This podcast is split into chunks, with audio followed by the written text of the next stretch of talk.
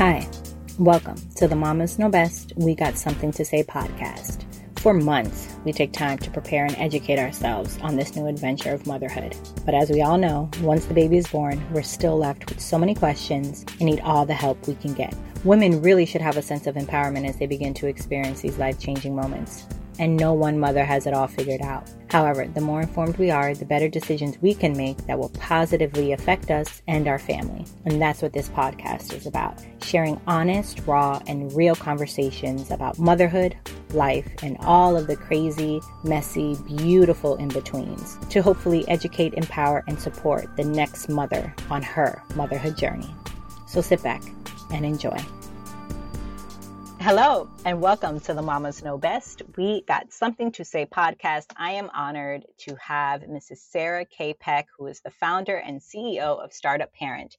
She is also the host of the Startup Parent podcast, an award winning podcast featuring women in entrepreneurship, business, and parenting. She also runs the Wise Women's Council, which is an annual leadership program for women to come together honestly while navigating the challenges of working and parenting. Sarah's professional career started in environmental psychology and the design of environments. She pursued a bachelor's of arts in psychology and a master's degree in landscape architecture and regional planning from the University of Pennsylvania School of Design. In 2011, Sarah began consulting with Y Combinator backed startups and launched her own consultancy in 2013. Today, she is the CEO and founder of Startup Parent, a company focused on the narratives we share and the ones we don't share about work, parenting, and motherhood. Sarah's mission is to tell new, truthful stories of what motherhood is actually like in America and to connect people to new ideas, to each other, and back to themselves. I love it. Sarah, again, thank you so much for coming on. I just introduced you with a nice little snippet, but why don't you tell my listeners a little bit more about who you are and then we'll get into what you do. Yeah, thanks for having me. And it's always so fascinating to hear someone sum up the work that you've done because I feel like the older I get, the more I'm like, oh, if I if I tell you my work history, it's going to take a long time. You got a glass of wine? You want to sit down? But yeah, I've I've had a lot of different jobs. I I started my career in psychology, and then I did a research project in environmental psychology, and went to graduate school to study landscape architecture, urban planning, city planning. I spent five years there in the field. And then I realized that I was $100,000 in student loan debt and I didn't like the job that I had. Oh, that must yeah. have been a big WTF. What am I doing? That's right. It was just like, oh, oh no, like where do I go from here? And the world of work was so different than academia and university. And to be honest, I loved college. Like I really liked how well the design of campus layouts was, like how we lived close together in residential communities, how it was like focused on education. There's so much right about school. And then I don't know, you grow up and you're just like, wait a second, this grown up world is like nothing like what they promised us. We got to work all the time. We don't have enough money and we have bills, a lot of them. And that's not even including children. Yeah, that's pre children. that's right. I remember seeing the salary that I got offered for my first design job in San Francisco. And I was like, how do you graduate from an Ivy League university and make forty or fifty thousand dollars a year? And pay rent in San Francisco. It seems like somebody didn't know what the math was. But, and I was just like, wait a second, this was not what I thought was going to happen. So lots of roommates, lots of like thrifty shopping, thrifty spending, side jobs, side hustles. And I started dabbling in the online world teaching and learning about storytelling, teaching and learning about marketing. How do you communicate an idea to somebody? How does it make sense? So I'm in San Francisco. I start dabbling in the online world and I launched my first online business. That online business, I made about 30K in revenue on the side in one of those years. And I thought, oh, there's potential here. And the salary I was making was not astronomical at my job. So I said, what would it look like for me to take a leap of faith and try to go out on my own. So I spent some years freelancing. I built up a marketing and communications consultancy. I ended up joining some startups, um, working with a bunch of startups. I ended up being the sixth person at an education tech company teaching people how to code. And when I was at that startup, I got pregnant with my first kid. And it was like a Mack truck ran into me. I had no idea that it was going to be as hard as it was. Yeah, that was exactly what happened to me. I was in corporate at that time, 13, 14 years, working for various startups. My background is in accounting. And when my son was born and I was at a VP level, I was like, I wasn't prepared. I was not prepared at all for the identity shift. I should have stayed home. They kept telling me, You're going to come back, right? And I was like, Of course, of course, of course. That's right. And I was ingrained to think that that's what you do. And I worked during my maternity leave because I was a VP and I wanted to be there for my team. And the anxiety was overwhelming. It was a lot. We do such a disservice to people by not preparing them for parenting and for what the transition is going to look like and how much your life is going to change. Even the questions that we ask people, like, oh, well, you're going to come back, right? Or like, you're not going to change or you're going to keep going.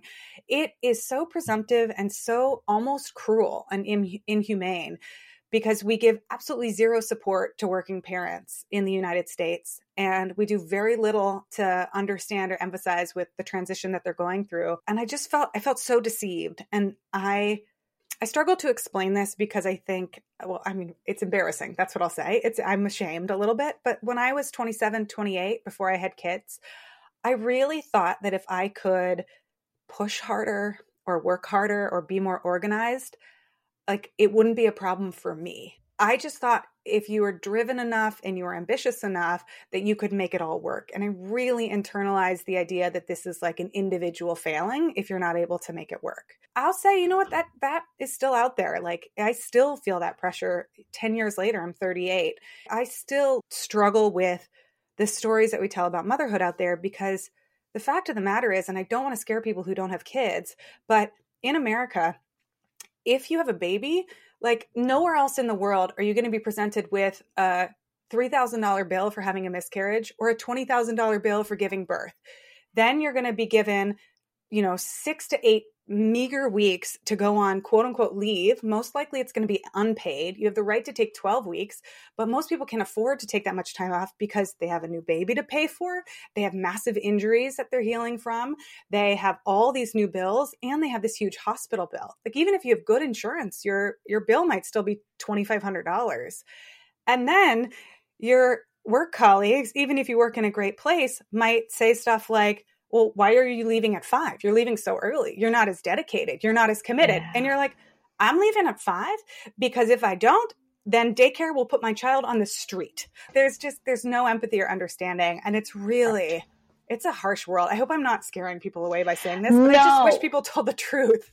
No, it's welcomed because I think conversations like this are, you know, look, we do it, right? We figure it out, we find a way to do it. We're going to obviously talk about Startup Parent and the creation of it and the inspiration behind it because it looks like there was obviously a problem that you saw or that you needed to solve for yourself. And that exploded to what it is, figuring out something you needed, creating it for others. But, you know, now we're going through the whole paid leave, you know, and everything that's going on with Congress and how, you know, we're in 2021 and we're just now talking about federally federally mandated paid leave policy. Paid leave, right. Yeah. So it's not to scare, but it is the reality of it. And I think I think if more women understood that, especially the younger generation, you know, maybe they would even think twice about all that does come with having a child. I also had my son because you said you were 27, 28 before you had children, which means you didn't have them in your 20s. I had my son in my 30s as well.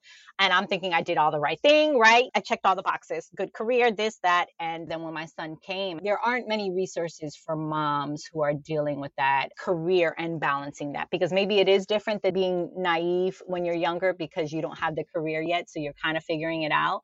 But what about the women that are in their career and they're like, holy shit, like, how am I going to balance this? To your point, how do I leave like the guilt of not being like, oh shit, I should be there, but I, am here? Or what about when you're dropping off your child at daycare and they're screaming?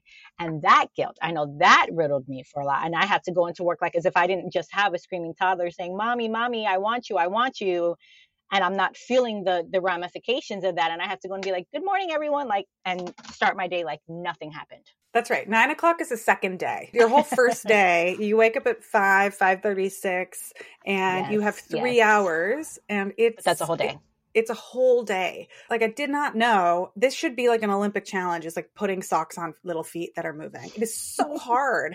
it's so physical. And I say this, I was a college athlete And and there are times when I'm like, this is a harder endurance workout than what I used to do in college. Mm-hmm. Yeah. And not only that, the, the mental capacity. If you have a screaming toddler that's like, yeah, no, they're looking at you point blank I'm not getting dressed to go to school. Oh, and they run and they hide under the bed and they tell you you're, like, you're a terrible person. Yeah, no, this morning I was like, the bus is gonna leave. And they were like, I don't care. I don't want to get on the bus. And it's not a punishment for them. They don't care. They'll stay home. And then what are you to do? What are you going to drag them out the door? Those are the things that we don't talk about. So why don't we get into the inspiration behind Startup Parent and how, and I know it didn't start out as Startup Parent, when you became a mom and then how that shifted for you to where you said, there's a pain out there. I'm dealing with something and I need to fix it this is like meaningful story to me and i think it speaks a lot to entrepreneurship. So to the people out there that that don't know what they're doing or stumbled into a career i'm here for you. I was working at startups which i loved and i started to have this like potpourri career. You know i worked in one field and another field and another and i was gaining skills and talents and i really started to feel like oh i'm coming into my own. And then i got pregnant and i said it felt like a mack truck hit me. It was really hard physically and mentally but also it was so lonely. I just didn't see anyone that looked like me. I mean, there was women on the covers of magazines that were pregnant, but it was so glamorized. It was just looked like they floated through the world and they like raised billions of dollars and ran companies. There wasn't any of the nuance of like, yeah, but what do you do when you have to puke and you're in the middle of a grocery store? Like, how do you handle that? Or you have to breastfeed or you have to breast pump and you have to leave a meeting because you're like, I'm due to pump. Yeah. Or like a friend of mine was eight months pregnant and she had to poop so badly, she ended up going in a street and she was mortified because oh she couldn't make God. it somewhere because the baby pressure was so much on her pelvic oh, floor.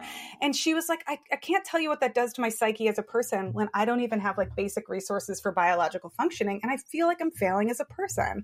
The thing is, when we finally start talking about this, every single woman is going to have a story. Like every single parent is like, oh, yeah. And we can connect over that, but it's also astonishing because we don't talk about it publicly. We just kind of, oh, yeah, me too.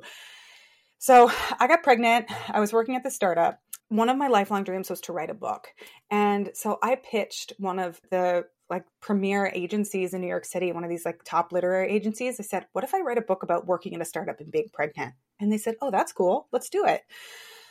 And I started to write the proposal and I wrote three or four drafts. And they said to me, You know, we want more women's stories. Like, we would like to know more of what's going on. So I ended up interviewing a bunch of people. And about 30 interviews in, I was recording them and I said, You know, I should, this should be public. I should put this in a podcast. So I started the podcast, but at that time I had my kid and I looked at my husband. I said, there's no way I can take on more paid work. Like I, I, unpaid, excuse me. I was like, I can't do any more projects. Like I will drown. And so I pitched a bunch of people for sponsors and we ended up getting quite a number of sponsors backing the show. That made me realize, oh, there might be like a business in here. And I left the startup that I was working at to launch my own company eh, when I was 32 when I was wow. 32. Yeah. And then about a year later, launched the first iteration of the Wise Women's Council, which we've now been running for five years which I'm so excited to dive into. And it's so funny because you're like, yeah, I started this, but whoa, whoa, there's a lot to unpack there. So you, you get the sponsorship, so you get people behind you, but what was it about that you felt so strongly for my listeners and for even someone like me, right? Because it's it's very much similar to the trajectory of me starting a podcast. I have something to say, and now me having other ideas of what I can turn it into. That's right. What was it for you that made you realize, yeah, this is what I'm going to do, and to truly, truly believe in it if you hadn't even started yet? Because that's completely that's very inspirational to hear? You know, part of it is hearing those women's stories, like finally connecting to other people and the feeling that I had just like, oh my goodness, I'm not alone. Like I'm not alone and needing to document them, needing to to talk about them.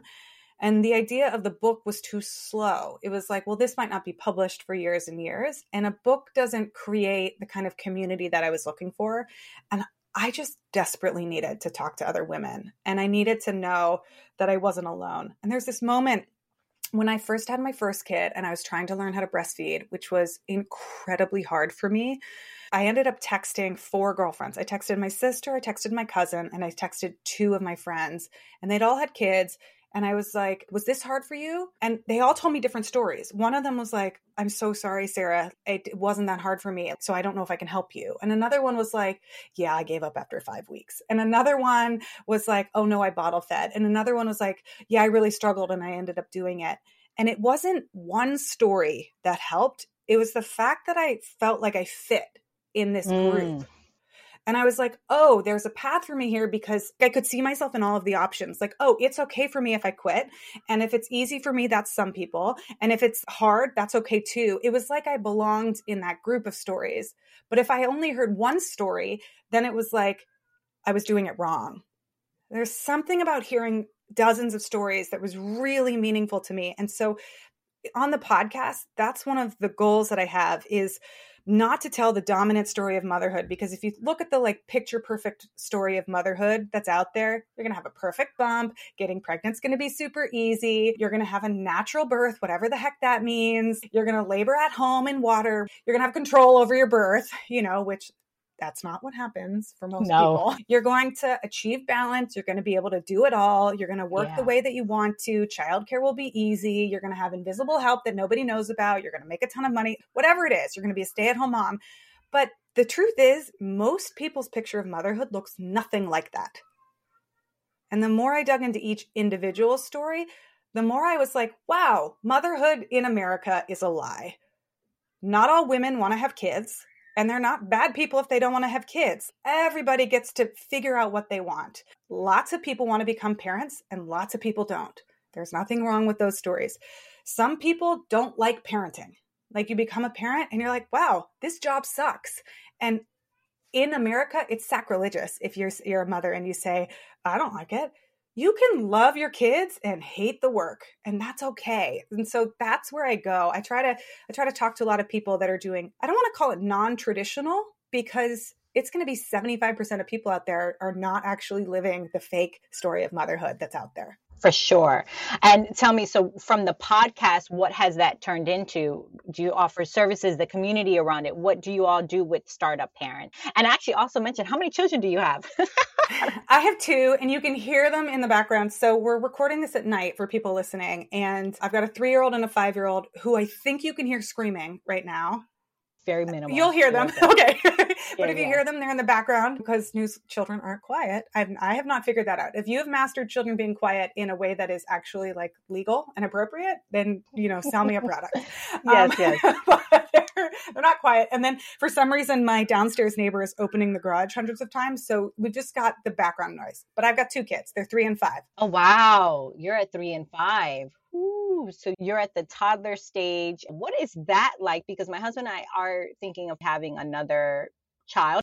What has that been like having the two? And before we get into like what other services or things that you do with Startup Parent and jumping into Wise Women's Council, was there a shift or difference after you had your first child to going into your second that you knew better? What what was the change for you?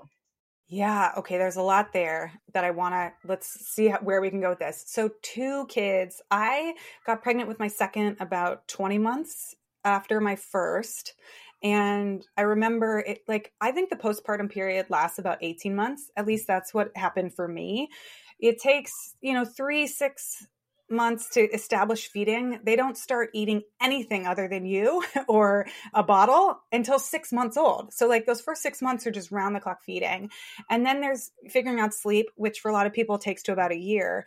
And then the recovery for you, like, I think finally starts. So, around 18 months, I started to feel better and get back in my stride. Boom, pregnant again. And I was pregnant with a toddler, which was so much more tiring and then was 18 months out of the second kid and the pandemic started. So I feel like I've just been in 18 months of pregnancy and kid, 18 months of pregnancy and kid, and then now we're like 24 months into the worst pandemic nightmare. I kind of feel like I'm clinging to the edge of a pool, being like, is anyone going to throw me a life preserver? Because I don't know if I can keep swimming that much longer. But two kids, the pandemic started and they were one and three. And that it's a special kind of hell to be trapped with kids and not have any help or support in that way. That was really hard. But they play with each other now. And there's more space where they will they will play together.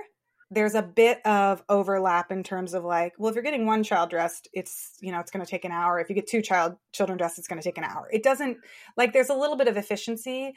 And it's really sweet to see the different parts of them that remind me of me and my partner. I could have maybe been talked into having a third, even how hard it was, but now that with the pandemic, we're done. We're good.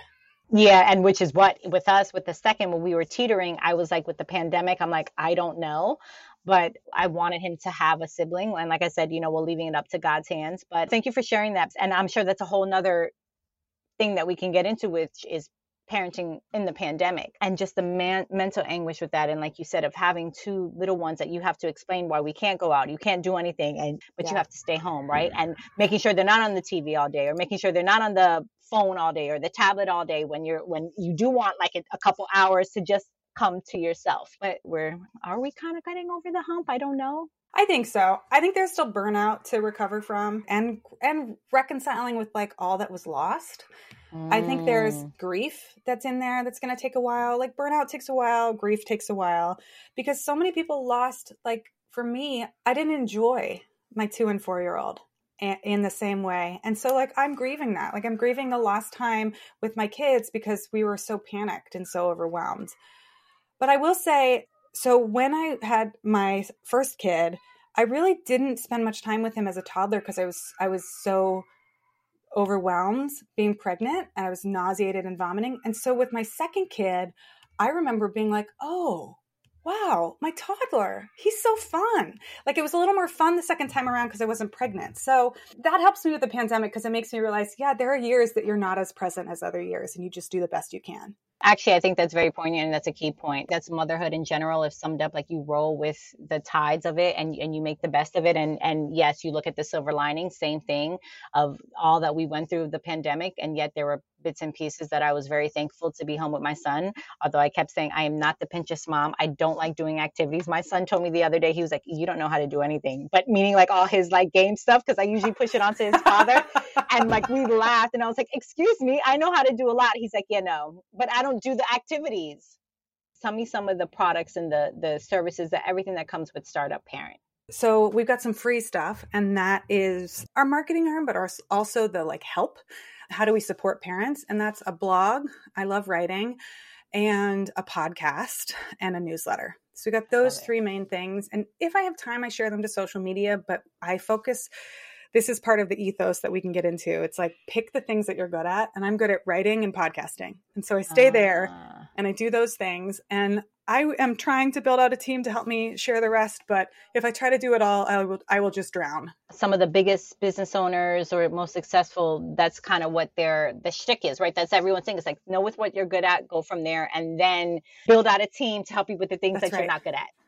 Right. Pick your channel. I think it applies to business and parenting too there's so much noise out there. There's so many ways to do things. And I think in business, especially, you can get lost because it's like, okay, here's all the advice from people who are like building unicorns and rocket ships and like getting venture capital but these bootstrapping people are doing this but these online business owners but i'm a service provider but i have a product but i'm a you know i have a brick and mortar. And it's like really consider who you're listening to and see if your business aligns. Like if I'm raising venture, I want to talk to people who've raised venture. But if I'm bootstrapping, I don't need to listen to that because my numbers and metrics are going to be different. I'm focused on an online business. I'm bootstrapped.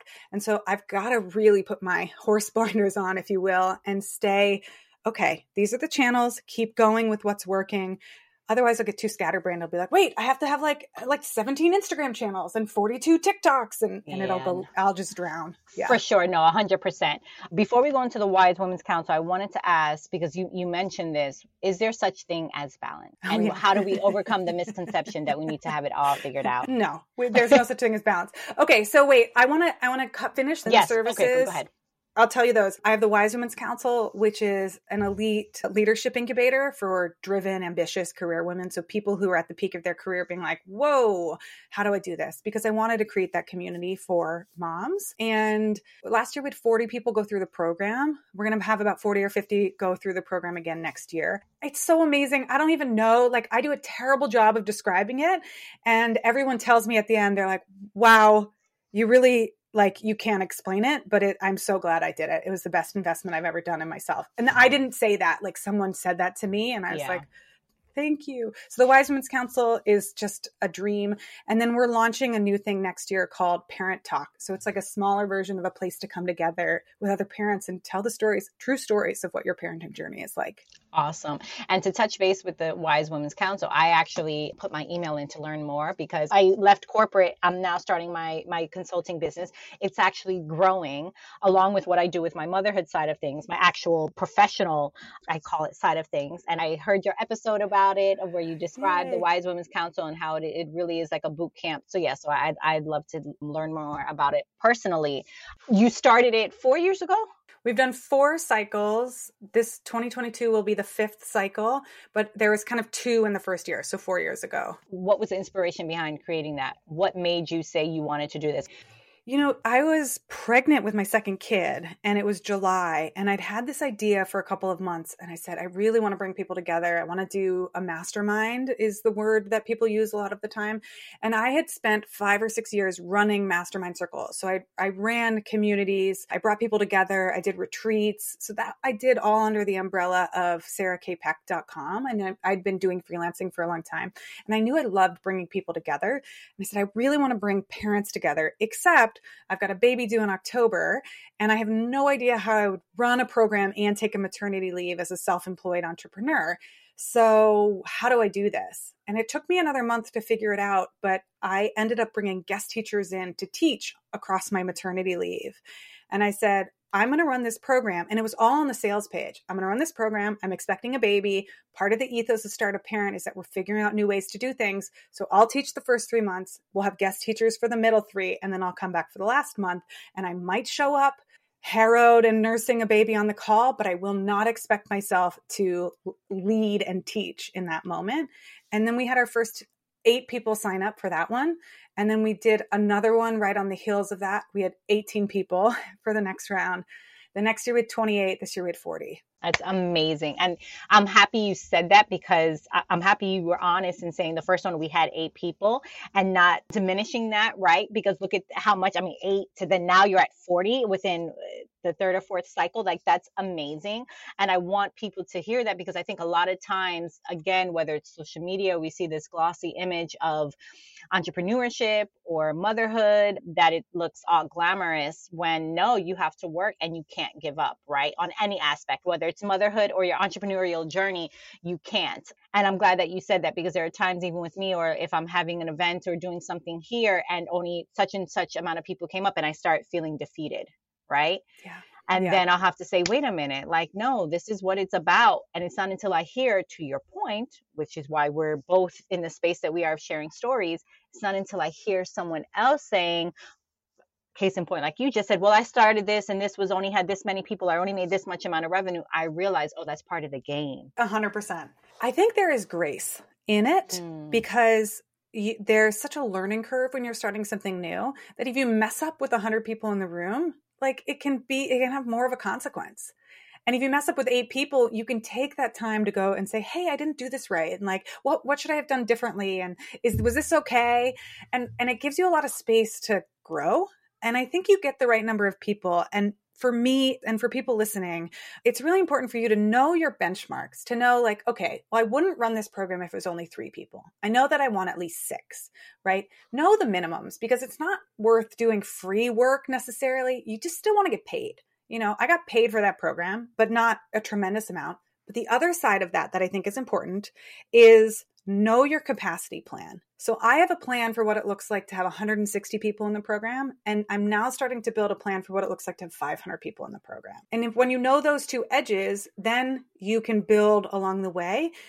And it doesn't matter if you go from 8 to 10 to 12 or 8 to 20 to 40 if you're growing and you're making progress towards the goal, it's working. Yes, 150%. So now let's talk about balance. If you're all good with what you oh, said yeah. there, let's talk about I know it's one of your favorite topics yes. of not having balance because I, I do agree with you. I do agree with you. I think the only thing that you can try and balance, and it's something that is going to be my word for 2022, is making sure I'm balanced spiritually, yeah. mentally, my mind, body. And so I realize when I say balance, that's all that matters because I think once you're aligned and balanced, then everything falls into place. Ooh, okay, I love that. So you said you sent me this question over and I was taking notes and you said, Is there such a thing as balance? I wrote in all capital letters, Nope, everything is lopsided. Um, so I was like very adamant. I was like, no.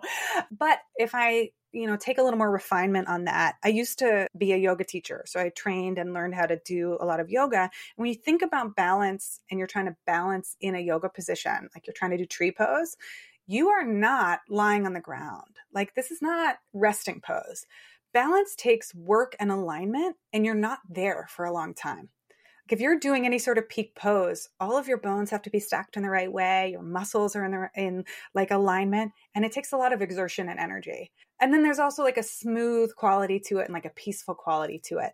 But in the context of a yoga class, you may only hit a couple of peak poses throughout that whole hour or hour and a half. So when I think about balance, I think that it's something we can dance with, but it's not a perpetual state of being that is always there.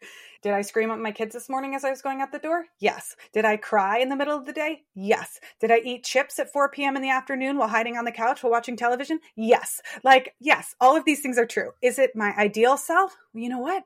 I don't, it doesn't matter. It is real. It's what's here. So, no, but you can have like really beautiful moments in your life. Yeah. That's my that's my take. And I think it goes back to the word you said grace is having grace for it all and understanding. And I know for me what I'm I'm really trying to understand with my son and for those that are listening, we'll edit it out, but there was a moment where her her son came in the room and I want to applaud you because the amount of energy and patience that that takes to do that is and i think that's one of the things we don't talk about because it's a lot because whether it's your own triggers that i know sometimes because my son is four but he talks to me sometimes i'm like am i talking to a four year old or a grown man because I'm, I'm trying to understand this right now and it triggers me and i'm like wait and i have to i have to look inward and be like why are you reacting? He's only four. He's trying to figure it out. We're both trying to figure it out. So I applaud you with that. And what I've learned with my son, and tell me, tell me if this resonates with you as well, I think sometimes, and just like what you do with him, when I give him just like that five to 10 minutes or, or sometimes two minutes, that's really all it is. Yeah. Like, first of all, there's no such thing as a perfect parent. No. And everybody is doing a good enough job. Like, we are doing a good enough job. And this has been a huge learning curve for me. But I have a lot more intense emotions as a parent than I did before. I get angrier. I cry more. Like, there's so many more feelings. And I, sometimes I really try to like stuff them away and that doesn't help. And I have learned that it's okay for me to stomp around the house and I will stomp and be like, I'm really angry. Mom's really frustrated. This is what I do with my frustrating feelings. I really need to yell. I'm going to go in my room and yell. Like, there's a lot of modeling of like, this is what it looks like to have big feelings. And I won't always do it perfectly. And a lot of therapy and a lot of reading has taught me you don't, you also don't have to be perfect at it the first time. You can repair if you do something where you're like, hey, I think I was really loud then and it looked like you were really startled. Like, did my yelling scare you? They can be like, yeah. And that can lead into a conversation of what should I do that would be helpful? Like, how can I, should I go into my room and yell when I need to yell? Like, how do we handle big feelings? I know. So it's all there. And I just, I'm really hard on myself because I, I still believe somewhere in there that you're supposed to be really good at parenting. And I'm just, I am hanging on and doing a good enough job. And if I can give other people grace, I can give myself grace as well. And I think the fact that you're even worried about that or saying that there's that quote that says, then you know you are a good parent, you know, but I'm with you. For me, the same thing. We weren't taught that. You know, it's kind of like you do, as I say, you know, to have those big feelings. And I'm very big with my son when he gets angry, because we're at that stage where when he's angry, he's like, angry. And I'm like, let it out. I'm like, but you're not allowed to hit. You're not allowed to do this, but you let it out. Mommy and daddy are never telling you you're not allowed to be upset. I get upset. I'm like, but we're just trying to teach you healthy ways. And of course, he's looking at me afterwards like, huh? You know, but I, I have to feel in my heart that at some point it will resonate and we just got to keep going with it, right? It's it's a marathon. I feel like parenting is a marathon, and you just got to. I feel like we're all learning. Like I feel like a toddler sometimes. I'm like, oh wow, we're learning this together. You know, although I'm the grown up, but still, like I've got some work to do. Okay, the marathon thing is hilarious to me. So I've come up with a new metaphor. I used to say that, right? Like it's a sprint, not a marathon, and then I realized parenting isn't a marathon because a marathon is done in five hours or six hours. a marathon, you go home and sleep and rest the next day. Parenting is walking across the United States parenting is setting yourself up for being like, I'm about to become a hiker for the rest of my life. So, what you have to do is when you're on the West Coast or the East Coast, wherever you're starting, and you're saying, okay, I'm about to start on this journey. Are you going to run 26 miles the first day? Nope you're setting a pace yes. for what you can sustain. You need to drink water every day. You need to make sure you sit down enough. You have to get as much sleep as you can. And maybe you're going to do six miles a day. Yeah. And that's it. I love like... that. Yes. I'm going to say that for now. I'm going to be like, yes, I spoke with Sarah Peck. And no, because you're so right. The marathon ideology of it, of being that. But to your point, it's like, no, you're hiking for the rest of your life. You're never reaching that peak, right? Because because there's different transitions because there's different phases and goodness we're not even in the the elementary school fully or middle school or, or high school and some of the even conversations i have with my son i'm like goodness gracious. And then the worries of the world and the pandemic and social media and all these things that we have to look forward to. So to your point it's like it's that never ending hike where you're never going to reach mount kilimanjaro. You're just always reaching yeah. for it Yeah, that's right. There's like beautiful streams along the way. You're going to stop and like have a picnic and that's all well and good, but like you're going to walk 6 miles every day. And I I wish someone had told me this earlier because I think there's so much fear back to what we were talking about at the beginning of the show of that that postpartum period you're like i'm going to be able to do it i'm going to make it like i'm going to keep this job and so these poor women with brand new babies are running marathons every single day trying to show that they can do it all and that they're able to handle it. And then 9 months 12 months this is when people lose their jobs or they quit their jobs or they resign because they are burned to a crisp because they needed to sleep and they needed people to help them and we don't provide that. No or being able to ask for it you know i think even sometimes not being able to ask it from our employers and being afraid of what the ramifications are going to be and to your point america you know is failing parents, you know, and it's so true in other countries. The woman has a baby and the whole village comes together and they take the baby and they let the mother sleep and they cook and they clean. Where here it's like either you can't afford it or it's very seemed as like high end and bougie. It's not like the norm. It's just something like, well, if you can afford it, you can afford it, or it just seems something that's too unattainable. Everyone should have that. But okay, so why don't we go into those? Since you do have a lot going on, how do you then, how do you recharge? How do you fill your cup? How do you make sure that you are balanced within yourself so that you can do that never ending hike? The never ending hike. I think the emphasis on personal health and well being is even more important. And as an entrepreneur, your business doesn't work if you don't work. As a parent, like it's really hard to make it if you're not okay. Yeah. So, my husband and I both go to therapy. Like, we have mental health. We try to exercise regularly, but exercise as a parent means 20 minutes because there's research out there that says even 10 minutes of getting your heart rate up is so good for you. Yeah. So just the littlest bit, you know, again, it's not the marathon, it's just a little bit every day. Yeah. Drinking lots of water. We have this beautiful couch that looks out at these green trees, and we each try to take just five minutes to look out at something green. Yeah. Uh, calling friends, talking to them, hugging, like really things that are so important for your own sanity and well-being and then having one tiny hobby i'm currently trying to learn how to play ukulele and it. my husband plays this game night on saturday nights with some friends it's like nice. you gotta have something for yourself otherwise it's also like what am i doing this for like did i just lose everything that i used to be I know for sure. Yeah, I was thinking back. I'm like, gosh, my husband and I have been together total 10 years, married five, and like he's doing golf. And I went to a chamber holiday party and it's interesting that we're in this phase. I didn't bring him, although I thought about it, I could have, but I think we're both at this place where we've reached this comfort level and we need to have separate interests in what we're doing. And as much as we need the connection as well, and that's still priority, but I'm fascinated that we are at this stage. And I was like, no, he's like, no, handle. I'm with Jace. You know, do, do That's what right. you got to do. I could have called my parents, you know, but it's like, no, we're just at this phase that he needs to have his interests because if we're always together and we always have the kids, and it's like you become roommates. Yeah. yeah. Yeah. You become roommates and co parents, and you're just like, uh, where's the stud I married?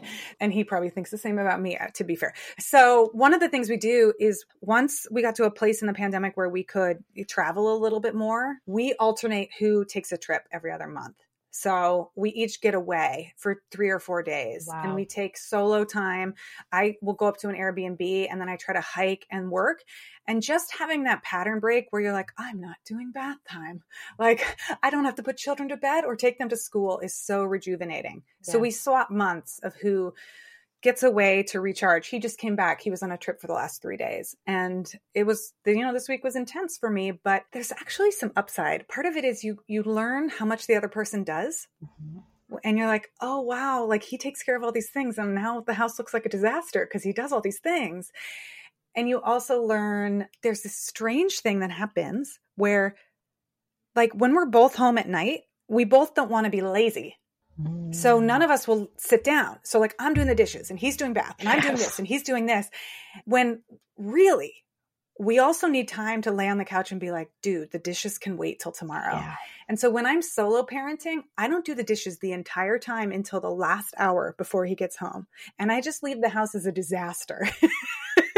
because I'm like, no one's here. Nobody cares. And it's so peaceful for me because we're not trying to keep up and like support we're it's like we're type A parents and this just lets me be like you know what? I'm ordering takeout and all the dishes are happening the last day. no i love that. Actually you're a second or third person to tell me that does that and actually i just took my first solo trip which was big for me Yay. because i started seeing a therapist. That was part of my alignment of going into fourth quarter 2021 to carry me into 2022 that whole alignment of therapy and i still suffered with postpartum anxiety even though my son is four and still having those things.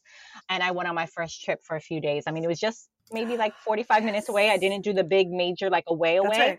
But man, that that's was, far enough. That was a game changer. And I highly recommend it and I see why people do it. So thank you for sharing that because I love how you say you guys kind of alternate because you need that. And I, I think it is something and, and I don't know what it is. And and not every woman look, like we said, every every parent's journey is something different. Every woman's journey is is different. What how you became a mom and all of that. It's hearing different stories. But it is something that if, of being in corporate America. I don't know if it's because we have the pressures that we do with corporate America of why then when we now become parents, what that shift does. I don't know. And I, I wish the psychology of it I can understand.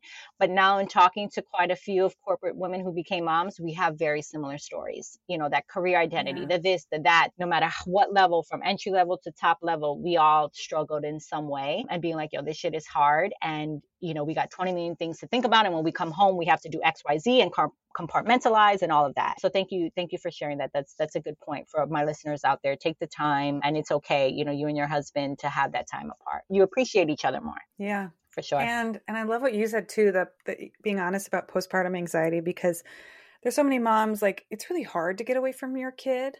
There's so many feelings involved. I will say like some people can't wait and some people oh, I struggle. can't do it. I couldn't do it. Yeah.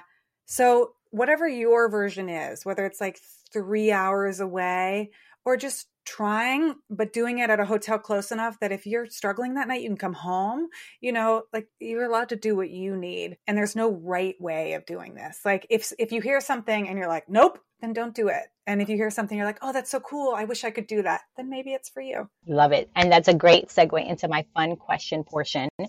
So, Sarah, what is your favorite book of the year of the of my entire life? Of okay, it could be something you really want to recommend to the listeners. It could be a professional book. It could be a parenting book. Whatever you really want to put out there. I love Like a Mother by Angela Garbes. Mm. She's amazing. It's just such a beautiful look at the science and stories of pregnancy and parenting. Before that, I mean, I'm a really deep philosophical thinker. So things like man's search for meaning really hit home for me because I like to think of the big picture of like, what are we here for? Yeah. What's our purpose? Like, how do we deal with suffering in human life? So, you know, fun, easy reads. no Nicholas Sparks. I mean, like I like a trashy book too, but it's oh, I've been reading the Matt Haig books. I think that's how you say his name. The Midnight Library was mm. amazing. Really? Yeah, he's it's this world in which this person I'm not giving this away because this happens on the first page. They want to commit suicide and they try to and they end up in this place called the Midnight Library and what happens is it's full of books of their potential lives, and they get to pull off a, a, book off the shelf and try on all of these different lives. Oh God, that sounds very interesting. Wow, it's a really cool book. I I, I thoroughly enjoyed it. Nice. Okay, what is a favorite item in your home? I think I know what it is, but I was going to say chocolate. Oh, I thought what it was. do you think? I thought it was your couch because you said you like you have this couch on oh! the couch. yeah, the couch is amazing. So I hide chocolate all over my house. I, I usually have some like in my desk drawer and then I have like some in the kitchen, but I just need it close enough to me whenever I'm relaxing because I, I love nibbling in dark chocolate. But now my kids have discovered that I do this. And so they will now wander from room to room being like, I need something. I need something. And they just start searching my drawers and then I'll find them stuffing chocolate. And I'm like, I have got to get better at this. My kids are outsmarting me. I love it. If you could travel anywhere in the world right now, where would it be? I mean, literally anywhere. Like, literally, like I would, you know, like I'm just so desperate to get back to traveling. But I'm searching for like a warm, beachy, midwinter. What are they called? You know, is it called a vacation? Is that what it's called? yeah, just something like that. Yes, yes, yes. Yeah. Like a resort, not one that's like full of club music and like yeah. lots of alcohol, one that's really peaceful and serene yes. and have like spa services. That would be my idea. Love it. Who makes up your village? Not enough people. You know, we don't live close to family. So we're a really small unit, but I try to aggressively befriend people in my neighborhood. I've got some tricks up my sleeve for making friends. Yes. yeah. Yes. And so my favorite one is I love going to coffee shops. I love doing things in the local neighborhood because you meet a lot of people if you just get out. So I, I, took a drum circle. I'm taking a ukulele class. I like go to these exercise classes. I like hang out at the coffee shop because I really want to get to know people that live close to me. I think I think local relationships are so important, especially the ones where people know you exist even if you don't have a conversation like you know the person who walks their dog every day that you say hi to but maybe you never even know their name but you just like i love that that stitching together but my my best trick for making a friend is if somebody offers help say yes. Mm. and people will be like like you have a newborn baby? And somebody's like oh can i bring you some food? Women are cultured to say like oh no no no it's okay we're fine say yes. Mm-hmm. because when they bring food over to you it creates that bond and you'll have a conversation. And like if they offer you something like oh i could give you a ride and then they regret doing it that's on them. Yeah. like they shouldn't offer. They shouldn't make false offers. So you just say yes to everything that people offer and make offers yourself. I think that's that, that's my trick for starting bonds. Like oh you have a new kid. Can i send you some food? Like can i drop something off? Can be a really nice way into meeting people. I love it. What has motherhood taught you that I cannot control things. That I think the idea of control is an illusion. Mm-hmm. And the only thing that's happening is your life is what's happening right now. And the harder I fight against it, the more miserable I will be. Yo, that is so poignant and so true. And I think it's why a lot of times we do. I think because we're always thinking of the next moment, which is why I was thinking the corporate thing, because it's always, especially working in startups, it's always like the next thing. And we're, nope, nope, nope. The idea of working out for an hour would give me anxiety because I'm like, I can't work out for an hour. I have too much stuff I need to do. I need efficiency. I love that. Do you have any final thoughts to the podcast world? It's not your fault if you think motherhood's really hard. Yeah. Oftentimes, we don't see the big picture, like the bigger picture, until later. But America is really tough on parents. Mm-hmm. And if you're angry, if you're frustrated, if you're depressed, these are all normal reactions to a world that doesn't support you. You're not alone. and I wish I could make it easier for everyone, but just find find people if you can to listen to, to lean on, to read from and and be kind to each other. I love it. Thank you so much, Sarah. It's been an absolute pleasure. Thank you so much for coming on, for sharing your story, your truth. Thanks for having me. I love talking about all this stuff, and I cannot believe that I had a brain on in the evening with a kid yes. screaming for me outside Correct. the door. Correct. That bow down. Thank you. Thank you for joining me this week on the Mamas Know Best We Got Something to Say podcast. This podcast has been brought to you by our sponsor, NGC Consulting, where you can find them at NicoleGConsulting.com. For more motherhood resources, check out themotherhoodvillage.com. Make sure to subscribe to our show so you'll never miss an episode.